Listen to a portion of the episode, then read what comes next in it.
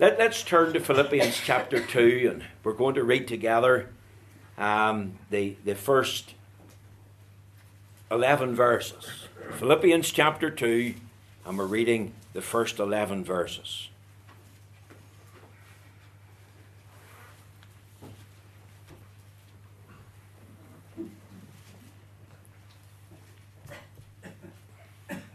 Philippians chapter 2. Read the first 11 verses. Let's hear the word of the Lord.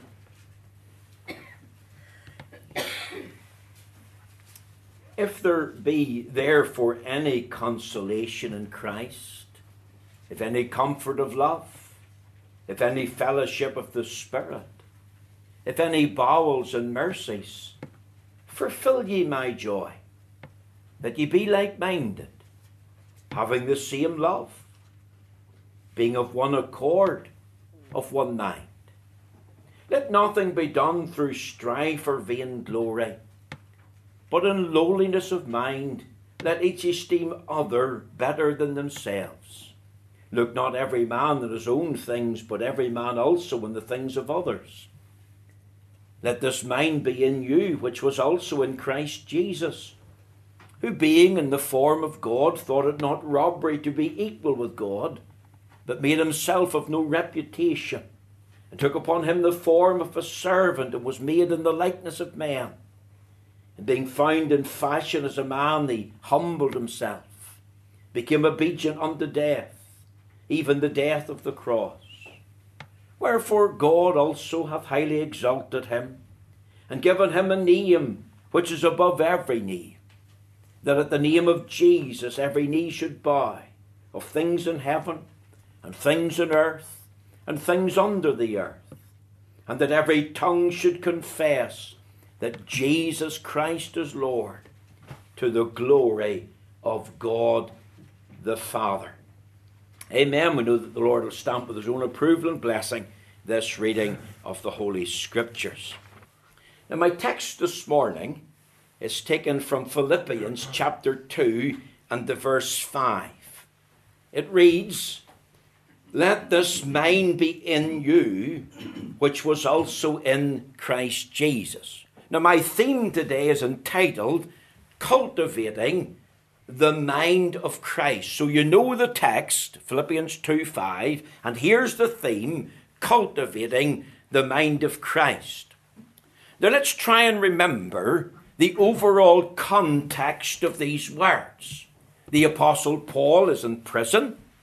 He's writing to the church at Philippi, a church under God which he helped found and of course, at the very formation of the church, remember there was a wonderful demonstration of the power of God in the gospel. Precious souls were gloriously saved. Acts 17 records how the Lord opened Lydia's heart.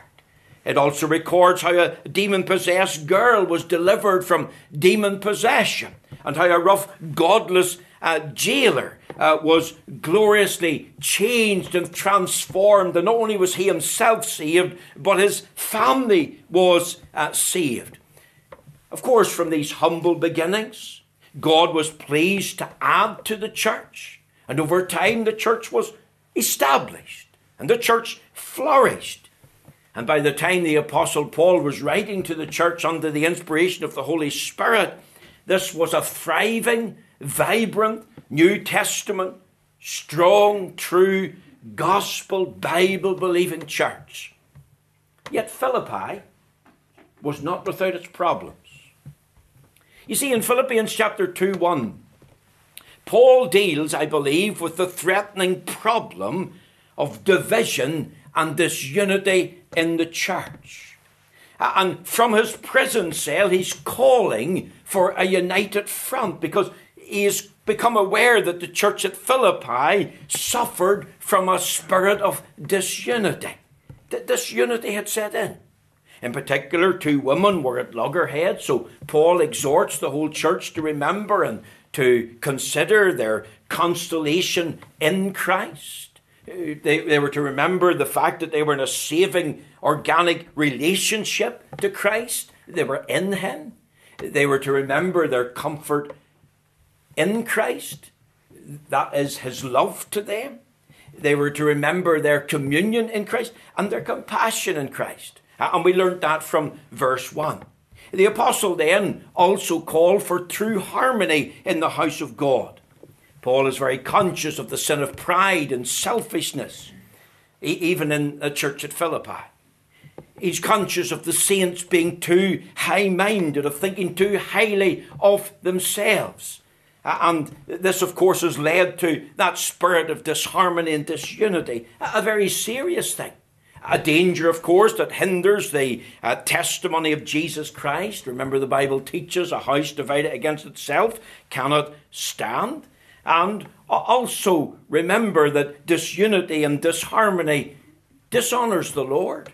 It brings the Lord's name into disrepute. It's a serious sin and it needs to be repented of. It needs to be avoided at all costs. It has the potential to destroy the church. And of course, it gives a, a tragic advantage to the enemies of Christ to, to talk and point the finger at, at, at what is happening in the life and context of the church. The Apostle Paul, in verses 2 through to 4, has called for true harmony. He's called for them to be like minded. Verse 2. He, he told them of the need to be loving, having the same love one for another. He, he's instructed them to be low minded. Listen to what he says in verse 4 Let nothing be done through strife or vainglory, but in lowliness of mind, let each esteem other better than themselves. Now, Paul's approach in making this call is not to complain, not to criticize, not to condemn. No, in order to deal with this problem of disunity and to help them to foster a right spirit, he points them to Christ. Christ, of course, is the greatest example and patron of true harmony to the church. And there's a lesson we should learn. In all that we face as a church collectively, in all that you face as a Christian personally, get your eyes on Christ, off your circumstances onto Christ, off the situation onto Christ. Christ on the cross. Be fixated with Him. Now, notice what he says. Verses 5 right down to verse 11. These, I believe, are some of the most important verses in the whole of the Bible. This is really what we could call theologically a true Christology. Yet it can never be divorced from the context. The context is this a true unity which promotes a true humility and harmony is centered on Christ. You see, this is not just a new section. Paul's not dealing merely with a new line of thought. Yes, it's full of the doctrine of Christ, we admit that. Yes, we're treading on holy ground. And there's many weighty, great truths here. But it's setting forth the ultimate example and pattern of true humility, which is found in the person and work of Christ. And we should never lose sight of the big picture. Paul is pleading for unity asking the church to set aside the difference, calling for them to be of one mind, to take the lowly position, to think more of others, to put others first, not to be self serving or self seeking. Uh, per- pursue and promote harmony and humility. How? By cultivating the mind of Christ. Now, that's very easy to read, isn't it? And very easy to recite, but it's not so easy to do.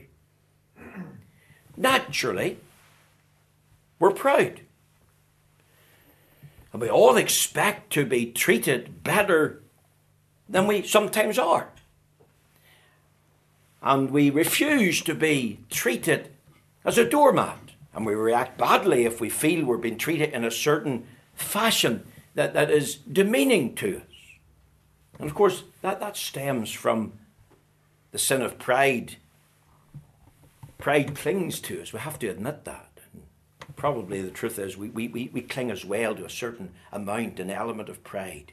We, we, we don't really think of others or put others first or esteem others before ourselves. At times we can be full of our own self importance. Isn't that one of the signs and marks of the last days? Men shall be lovers of their own selves, lovers of pleasure more than lovers of God. Paul's advice to this church is don't be possessed with the mindset of the world. Have the mind of the Word. Don't have the mind of the godless. Strive to cultivate the mind of the Godman. The wonderful thing is about the Apostle Paul to encourage God's people, to instruct, exhort God's people. He always pointed them to Christ. Christ is the great pattern. Christ is the great example. Of course, remember this that Christian living must never be divorced from Christ. That applies to every aspect of our Christian life and testimony. A, it was a common practice among the uh, always the apostles to, to point the believers, the saints of God, to Christ. In order to be happy, in order to promote harmony and unity in the house of God, cultivate the mind of Christ. And of course, we have to be clear there's no other example in history which compares remotely to the humility of our Lord Jesus Christ. His humility is unique, it's without parallel. And it's crucial that we grasp that. There's a battle going on for our hearts and minds. And if we think wrongly, we will behave wrongly. The mind has a controlling influence. This is what he says let this mind be in you, which was also in Christ Jesus. Now, just three simple thoughts this morning. I want you to think firstly of the portrait of the mind of Christ. He says, Let this mind be in you, which was also in Christ Jesus. So let's think about Christ's mind for a moment. The word mind here means attitude, it has to do with our thoughts. It's possessing a, a Christ like attitude. In, as we deal with others, we have the attitude of Christ. Now, of course, the truth is we, we can't really delve into the mind of Christ. It's a, it's a notion vast of knowledge and wisdom, and uh, to me, it would be absolutely impossible to uh, fully try to grasp all that's in the mind of Christ. We, we can't fully know the mind of the Lord. In fact, it's not what the Apostle Paul says in Romans chapter 11 and in the verse uh, 34. He, he said this For who hath known the mind of the Lord? or who had been his counselor. But Christ, I believe, was heavenly minded. He had a sound mind. You've maybe heard the phrase, so and so, so heavenly minded that they're of no earthly use. Well, I don't believe that to be true. I don't think that's possible. Because I believe the more heavenly minded we are, the more we're of a sound mind, the more earthly use we're going to be. And, and you've got the example of Christ, because Christ was of a sound mind. Let me tell you this this morning Christ knew who he was. When he says, Let this mind be in you, which also was in Christ Jesus, he mentions Christ Jesus again. Look at verse 6 who being in the form of God thought it not robbery to be equal with God. Now, now who is Jesus Christ? Or who is Christ Jesus? Here's the answer, the chief answer. He was God manifest in the flesh. And that brings in the whole doctrine of the incarnation. Christ is God. Absolutely, in, inherently, eternally, unchangeably, gloriously. Here's what he is He's God in the flesh. And that's a big subject. He's co equal, co eternal, coexists with the Father. And not only he, he knew who he was, but he knew what he came to do. Hebrews 10 12 says, But this man, after he'd offered one sacrifice for sins forever, sat down in the right hand of God. He came to seek and to save that which was lost. And if you're a lost sinner, Jesus is seeking for you this morning. He gave his life, the Bible says, a ransom for many. And if you think of the verse 6, who being in the form of God thought it not robbery to be equal with God. The, the word robbery means not an exaggeration for him to claim to be God. Why? Because he was forever conscious who he was. He was forever conscious of what he had come to do. In other words, He, he was filled with that. He, he, he, he was of a, a sound mind. Now, before conversion, no believer could claim to have a sound mind regarding God, or regarding Jesus Christ, or regarding sin, or regarding heaven and hell, because our minds were darkened. Our minds were really rotten to the core. We, we didn't have the mind of Christ. But when conversion took place, not only was our soul saved and our heart was changed, but our mind was renewed. We were given a new mind. We, we had new thoughts about God, new thoughts about Christ, new thoughts about heaven and hell, new thoughts about our soul. I often think of Mark 5 about the uh, wonderful change in a man called Legion. And uh, when the Lord Jesus uh, dealt with him and gloriously saved him, we, we find him clothed uh, and sitting in his right mind. Mark 5 tells us his right mind. In other words, it, it, was, a, it was a new mind. Doesn't the Bible say that God has not given us a spirit of fear, um, but a spirit of love and power and of a sound mind? 2 Timothy 1 and 7. A mind to think right a mind to remember who we are. And remember who you are this morning. If you're saved, you're in Christ. We were singing, Behold, what manner of love the Father hath bestowed upon us, that we should be called the sons of God. Remember who you are. If, if you're a, a, a, child of God, if you're a Christian, you're, you're, you're a, a son of God. And let's remember what you're about. You're not only one of God's children, but you're one of God's servants.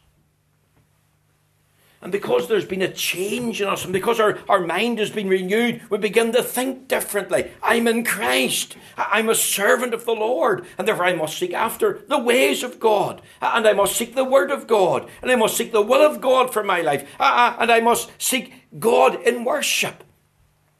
You know, once we begin to grasp the mind of Christ, I'm, I'm convinced that that's one of the greatest incentives for missionary work. Who am I? I'm a son of God. What am I? I'm the Lord's servant.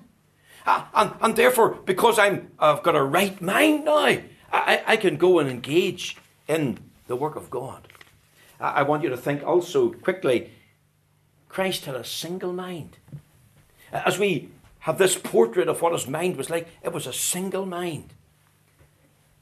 He, his mind was consumed with one objective to please his heavenly Father and to do his work and to do his will. And all that he said and all that he did, he never acted independently of his Father. In fact, he said, I do always those things that please the Father. Christ was never in two minds. You know, sometimes we're in two minds. Should I or shouldn't I? Should I go here or sh- should I go to a different place? But remember what we read of Christ. Lo, I come in the volume of the book, it is written of me. I delight, what? To do thy will, O my God. Psalm 40, verse 8. Christ was never carnally minded. For to be carnally minded is death. He, he was of a, a, a single mind because his mind was spiritual. Remember, I told you the word mind means affection. Think of Colossians chapter 3, verse 1. Set your affections on things above. And the margin in the authorized says, mind. So often our minds can be in other things, the things of time and sense, the, the things of the world, our own pleasures, our, our pursuits, our, our own possession. But Christ was different. He had a single mind. His mind was consumed with pleasing his heavenly Father. And remember, his Father said at his baptism, This is my beloved Son in whom I am well pleased. He said it again at the Mount of Transfiguration, This is my beloved Son in whom I am well pleased. Hear ye him. And I, I just want to say this morning this mind is produced by the Spirit of God, that the singleness of mind. Now that I'm a child of God as a Christian and I'm the Lord's servant, I, I, I want to live to please my God, to please my Heavenly Father. You, you can't be a Christian and live like the devil. You can't have Christ and engage in a life of sin. You, you can't be a Christian and live for the things of the world. That's not the teaching of the Bible. Some people imagine that the teaching of the Bible is you can profess to be saved and live like the devil and be assured of heaven and home at the end of the life. But that's not the teaching of the Holy Scriptures. Paul says, For me to live is what? Christ. And Christ is the very sum and substance of the gospel. Peter urged the readers to whom he was writing to gird up the loins of their mind. It was to be a, a single mind. It was to be shut into this truth. For me to live as Christ, to die as gain. It was also to have a spiritual mind. I don't believe the Lord Jesus ever thought evil of any man. I don't believe the Lord Jesus ever had bitter thoughts toward any man. I believe his every motive and every conversation was only pure. He had a loving attitude towards his father. He says, speaking of his father, I delight to do thy will. He never chided his father. He never complained. He didn't criticize his father. He was the darling of his father's bosom. He was his father's delight. He was the apple of his eye. He had a love to God. We live in an age where there's loads of disrespect, and we, we see this maybe in some sense to children, to parents. Where's the old boy at? Where's the old lady? And that's been disrespectful. Christ was never disrespectful. The Bible teaches us thou shalt love the Lord thy God with all thy heart, and with all thy soul, and with all thy mind, and with all thy strength. Christ had a love to his Father. He had a love to his friends. I think of Lazarus. Prime example. He loved his foes.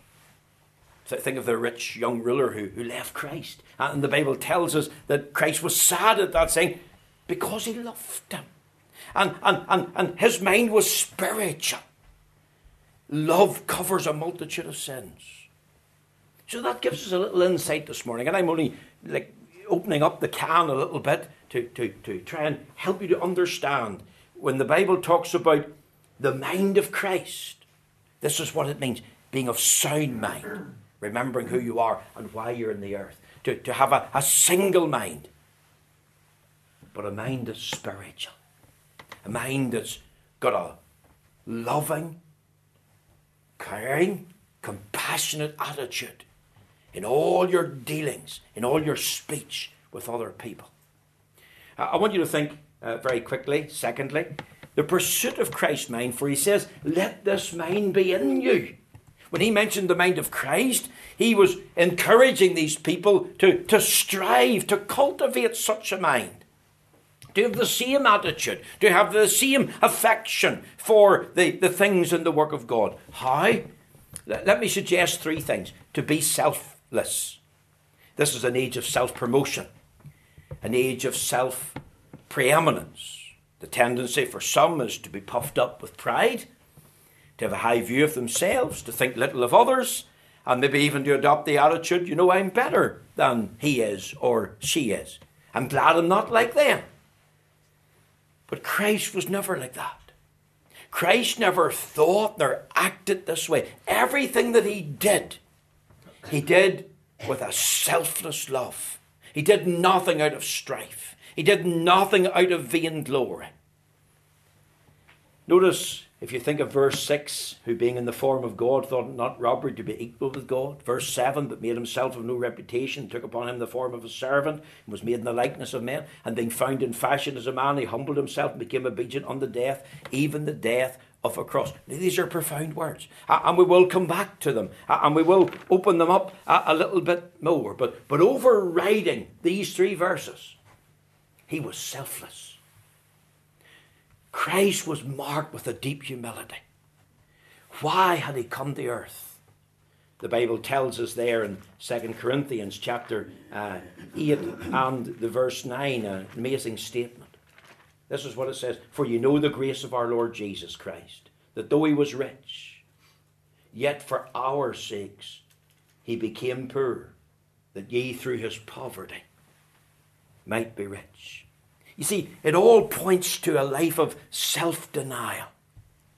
Christ was selfless. And, and using this illustration, Paul is saying, or, or, or, or he's saying to the church at Philippi, don't be selfish. Be selfless. And he gave the greatest example of selflessness. Because remember, this was all voluntary to Christ. He was never forced to do anything against his will. He said, I have power to lay down my life. I have power to take it again. You even think of these words here in verse 8. He humbled himself.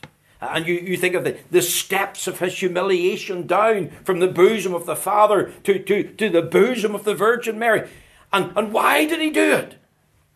All to do a saving work, to save souls, for the benefit of others. He gave his life a, a ransom for many. The one adored by the Father, the one who was worshipped by the angels and he humbled himself, the Bible says, and became obedient unto death, even the death of the cross.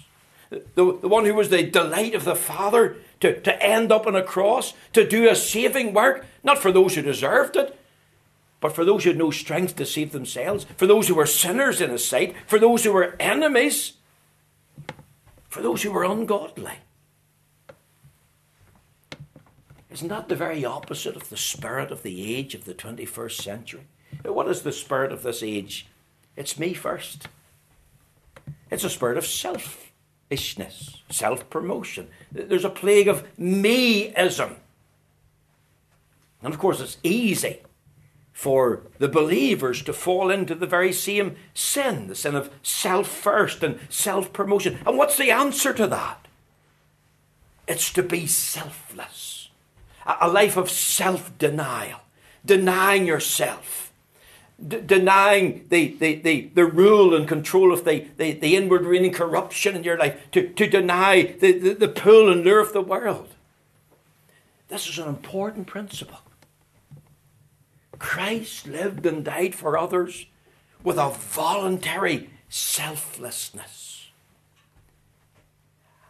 utter sacrifice. Haven't we lost that spirit of sacrifice? We need to recapture it. How can it be recaptured? Here's the answer cultivate the mind of Christ. Christ was also submissive. If you look at the words in verse 8 again, and became obedient unto death. Think about Christ's obedience for a moment. In the book of Hebrews, we read there in Hebrews chapter 5 and verse 8 a, a tremendous statement. It says this Though he were a son, and remember, he was eternally the Son, always was and is the Son of God. Yet learned he obedience by the things which he suffered. Now, he only and always was obedient. He was never disobedient. But he, he learned obedience. He, he was submissive to the Father's will and the work that the Father gave him to do, and he did it without resentment. He wholly submitted himself. Remember what he says, Psalm 40, verse 8. I repeated it now for the third time. I delight to do thy will, O my God. He, he said on another occasion, I must work the works of him that sent me uh, while it is day. He said on another occasion, My meat is to do the will of him that sent me. He was the perfect servant and he lived by the Father's word. Remember, he says in Matthew 4 and verse 4 Man shall not live by bread alone, but by every word that proceedeth out of the mouth of God. No matter what the world says, don't be disobedient to the word of God, to the work of God, to, to the will of God.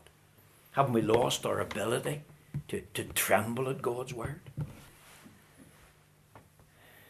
Aren't we all guilty at times of being disobedient to what the Bible says? Not just thinking of the Sunday services and remember the Sabbath day to keep it holy, the midweek service, the call to prayer, but, but in the nitty gritty of husbands loving their wives and wives uh, loving their husbands and the relationship with parents and children, the, the, the workplace, in the day to day living out our lives in society. It's, it's being submissive to, to what God says in His Word. He was obedient unto death. I, I want you to think also he, he was steadfast. Because it says, even the death of the cross. That word even ha, ha, has struck me.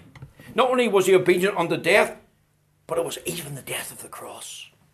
And what a horrible death crucifixion is. And no matter what the Lord Jesus faced, he never withdrew from his God given purpose. He was unmovable. He, he, he was steadfast. He remained true. Doesn't it, doesn't it apply to the Christian? Doesn't apply to the, the, the church? We, we can't go back. Why?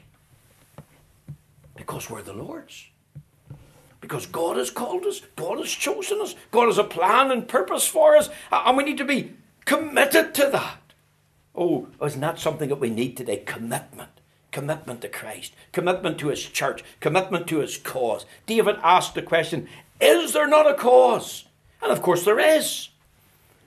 And it used to be in the early days, the Free Presbyterian Church, where we're wholly committed to that cause, to a man, to a woman, to a young person, and they were thrilled to be identified with Christ and His church.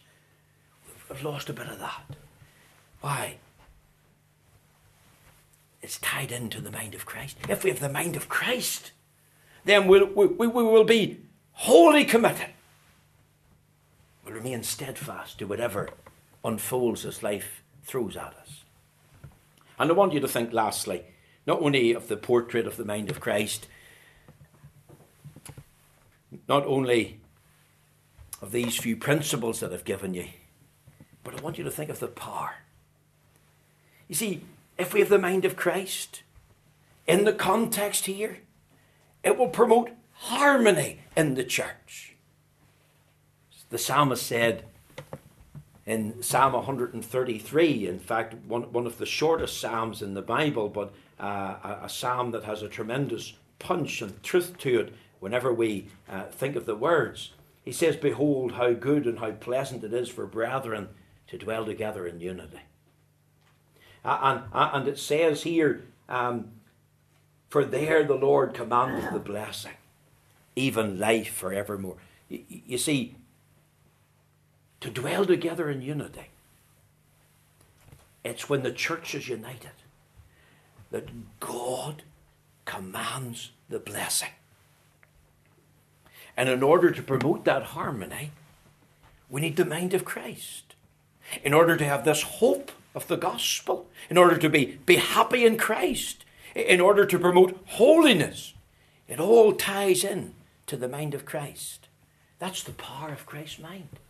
Once we're gripped by that, of my need to be steadfast, my need to be submissive, my need to be selfless, then that will help to promote this harmony and unity in the church. And, and, and isn't that something that we need in our day and generation? We need the blessing of God. And the blessing of God is absent for a variety of reasons. And I'm asking this morning as one of the reasons because we're not as united as we think we are. And of course, if division and discord and disharmony comes into the church like it was doing in Philippi, then the only answer to that there is for the mind of Christ. Let this mind be in you. Strive to cultivate the mind of Christ. Strive to have a sound mind, a single mind, a spiritual mind and endeavour by the grace of God in your pursuit of that to be selfless, submissive, and steadfast, that we might know this power in the church. May the Lord bless you this morning. Thank you for coming. We trust and pray the Lord will meet with us as we come now around the Lord's table.